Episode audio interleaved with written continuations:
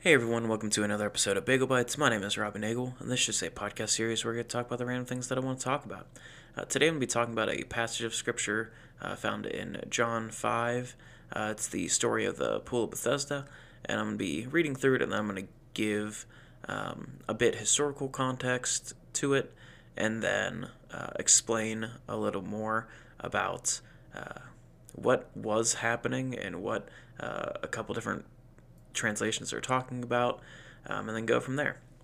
So, first, I'm just going to read the text. I'm going to read it in the NKJV for a purpose that I will point out at the end. Um, so, it starts in verse 1. After this, there was a feast of the Jews, and Jesus went up to Jerusalem. Now, there is in Jerusalem by the sheep gate a pool, which is called in Hebrew Bethesda, having five porches. In these lay a great multitude of sick people, blind, lame, paralyzed, waiting for the moving of the water.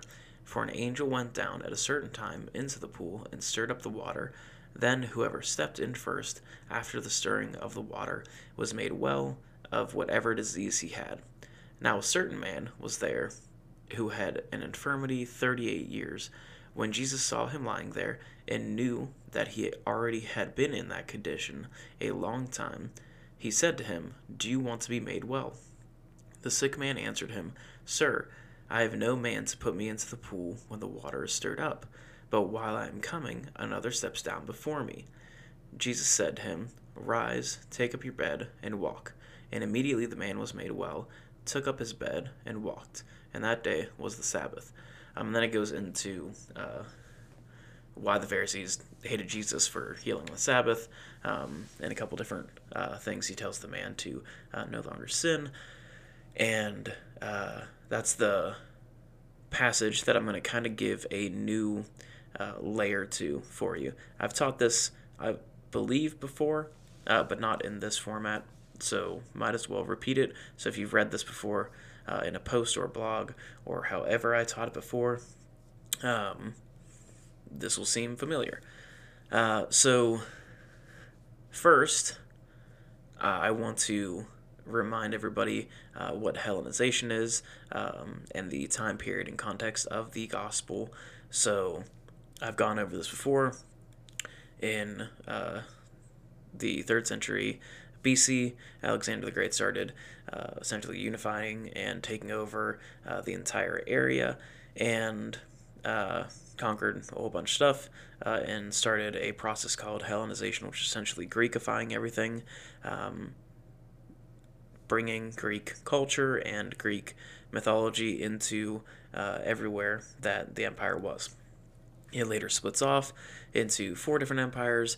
The Seleucids uh, end up taking control over um, Israel. The uh, Maccabean revolt happens, that kicks them out. The Hasmonean dynasty happens, then the Herodian dynasty starts at the end of that, um, and then we get to the time period of Jesus.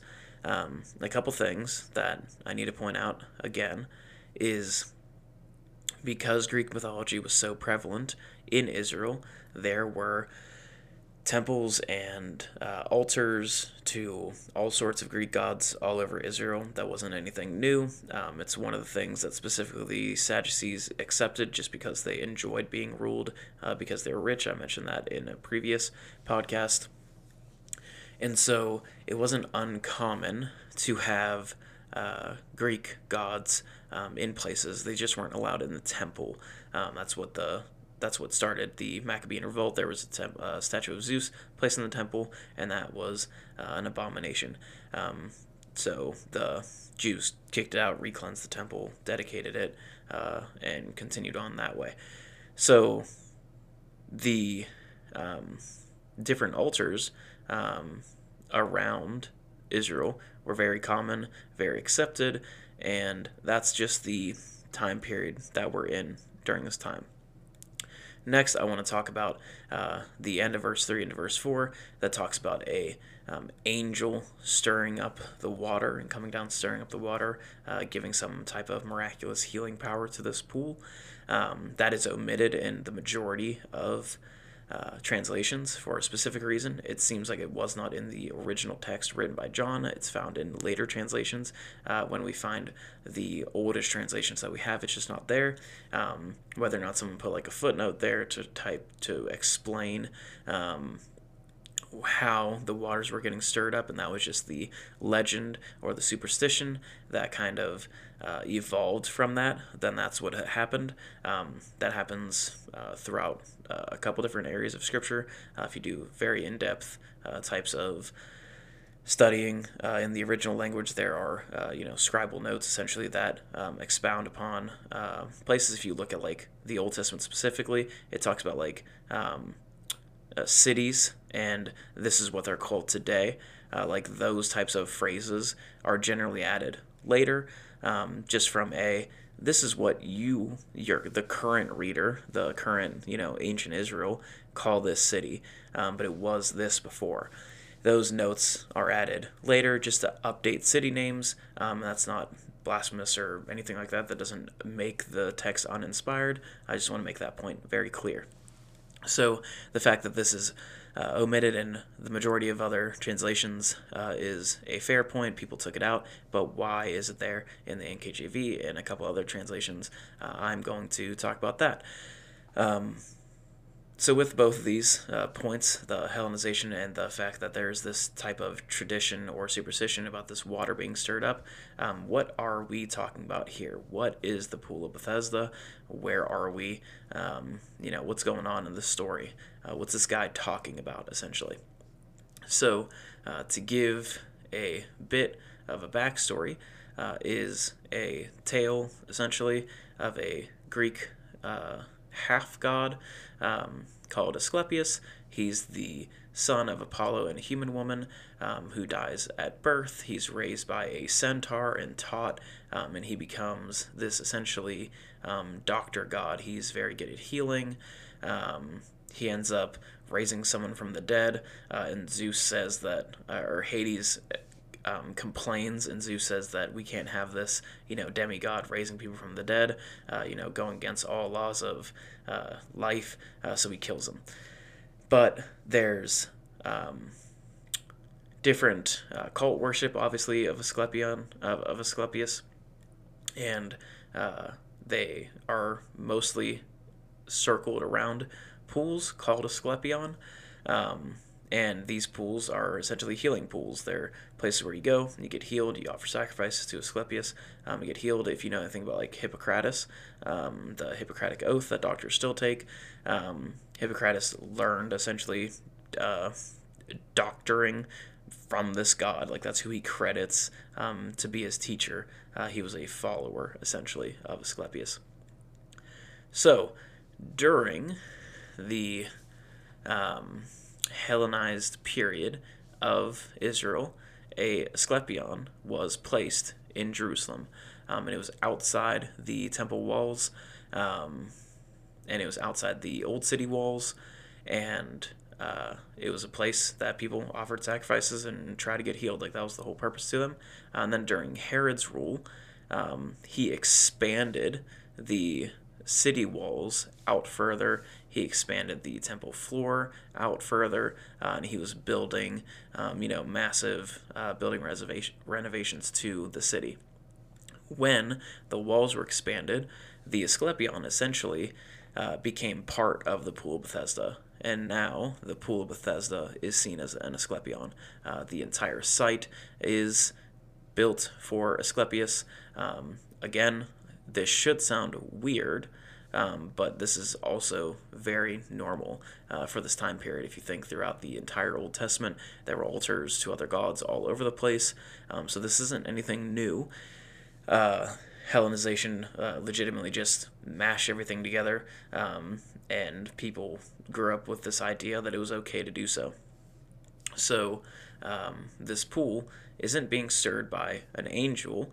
Um, it's most likely uh, this person talking about the waters being stirred uh, by the god Asclepius, uh, or however healing pools worked for Asclepius. Um, but it was very much seen as an Asclepion. Um, so the reason that uh, some later uh, note taker, essentially would have put the translation of angel in, uh, was to kind of take away from the Hellenization. Most likely, it's a much later translation um, and a much later note, and that's probably why you have angel stirring up the waters in there instead of you know, and then Asclepion. Uh, uh, the Asclepion is stirred by the god of healing, essentially, because um, that would seem odd. But everybody during this time uh, understood that by saying Pool Bethesda, they were talking about Asclepion. There was most likely a literal statue to Asclepios around there. You can go there. Um, in Israel today to Jerusalem um, and go to the site of the pool of Bethesda. It's huge. It covers. It's it's it's huge, um, and it's not even fully uncovered when you go there. Uh, I went there uh, a couple years ago, and uh, I actually I did not understand that it was that big. Um, but it's it's a big pool um, because obviously the the walls were expanded and two pools essentially joined into one big one. Um, I suppose would be the best case uh, for explaining it. Um, so yeah, this uh, guy is waiting at this healing pool, and he once healed, um, he's waiting on this false god, uh, you know, this uh, idol, to heal him. Um, and Jesus comes up to him and says, uh, "Hey, you want healed?" like in a very casual manner. Um, and he says, "Yeah, of course I want healed. Like, why would it be by the healing pool? Um, because this isn't just like a guy hanging around like any random pool. Like, this is a pool surrounded by sick people because of the tradition that is it is a healing pool. Um." So Jesus walking up is making a couple different points that uh, we don't uh, read uh, but it would have been understood by early readers because they would have gone, "Oh, Jesus, the Son of God, the people that the person that uh, healed all these people, um, goes up to this guy laying at the healing pool, the common, you know, known healing pool in Jerusalem, and asks him if he wants healed." And he's making this point of not only uh, are you waiting on an idol to heal you. Um, but the man recognizes that the the person that actually can heal him is standing right in front of him um, and kind of has that faith to get up and take up your mat. Uh, and Jesus doesn't have to, you know, pick him up and put him in the pool. He doesn't need to stir up the water for him or uh, go through all this ritual or anything like that. He literally just says, okay, you want healed, pick up your mat and walk. Like, it's as easy as that. Uh, and the guy does. Um, and this is just like this encounter that's uh, I don't know so staggering to me when uh, you know you have the full context of the situation of uh, Jesus literally just like invading the territory of this idol essentially uh, and just saying you wait on that guy to heal you? That's insane. You're stupid. Like that's what I would say at least. I don't know if he would say it specifically in that way. Um, but that's kind of the feel I get when I read it um, is like why why are you sitting here waiting for uh, an idol to heal you when I'm here and I'm standing right in front of you? Um, that type of like mindset. Uh, and he goes, yeah, okay, yeah. And he gets up and is healed immediately. And that's why they have this interaction later uh, that I didn't read to. It's at the end of uh, that passage uh, where uh, Jesus told, tells him to sin no more um, and to really choose the life of righteousness, essentially after being healed in such a way uh, because he chose the Lord over Asclepius. Because um, he didn't just get healed, he was choosing a living God over a dead God. Um, and that point is so much stronger uh, when you have that context to it than just a guy got healed, he got picked up, he picked up his mat, it was on a Sabbath, and that's a big issue. That's like the portion of that scripture that most people talk about. Um, because the Pharisees talk about it, and that's how that works. Um, but yeah, so I hope that context uh, and background helps reading this. Um, there are a couple different um, areas of scripture that have those types of things. There's a bunch of things. So, like when you write a letter to somebody about something going on in your house that they've been to, um, or like an area that you've both been to and you have a bunch of common knowledge, uh, there's a bunch of things that go without being said. There are things that you just don't explain often. Or even if you've heard, like, in big cities like Chicago, if you've heard, like, traffic reports and you say, you know, from this to this, Um, it's going to be about this long, uh, but there's no streets, there's no like signs or anything like that for them. Just like the locals know those landmarks and those names and what that means. Um, those are just things that go without being said from a contextual, um, cultural basis and they didn't think that you know they should write all the details because why would they they're writing to people that have a common uh, cultural uh, basis and ideas and philosophy that there's it would be insane to be like, oh, I'm gonna write this because future people that don't understand us are gonna read this. Like that's like so meta and not even part of what they were thinking. Especially since the majority of them thought that Jesus was coming back very, very, very soon. Why would they think that people 2,000 years later are gonna be reading this text and they need explained all these things? Um, so that's why this isn't talked about in that way. That's not. That's why he didn't say it uh, and list all this out. Um, because there'd be no point. People know the area, people know uh, what's there, uh, and people just understand that just by giving Pool Bethesda. They got it by the Sheep's Gate. Obviously, that's the location. Um, so yeah, uh, that's the uh, cultural basis, and uh, there's a bunch of stuff throughout all of Scripture, really, um, that needs more of that um, which is kind of like the purpose of my existence currently, is to teach those things uh, because I find them fascinating and I think that they just give a new layer to Scripture um, and make it un- more understandable um, because you're missing things, obviously, because you don't live 2,000 years ago in Israel. Um, so we just have different cultures and different understandings and that's okay. Um, obviously, and the word is living, and like the Lord's going to speak to you through reading that. But when talking about like historical context, that's important to um, read it in a historical, contextual way. Um, but yeah, so I hope that was good and uh, you understood everything. And uh, yeah, thanks again for listening to this podcast and checking it out and all the good stuff. Um, yeah, I'll catch you guys in the next one.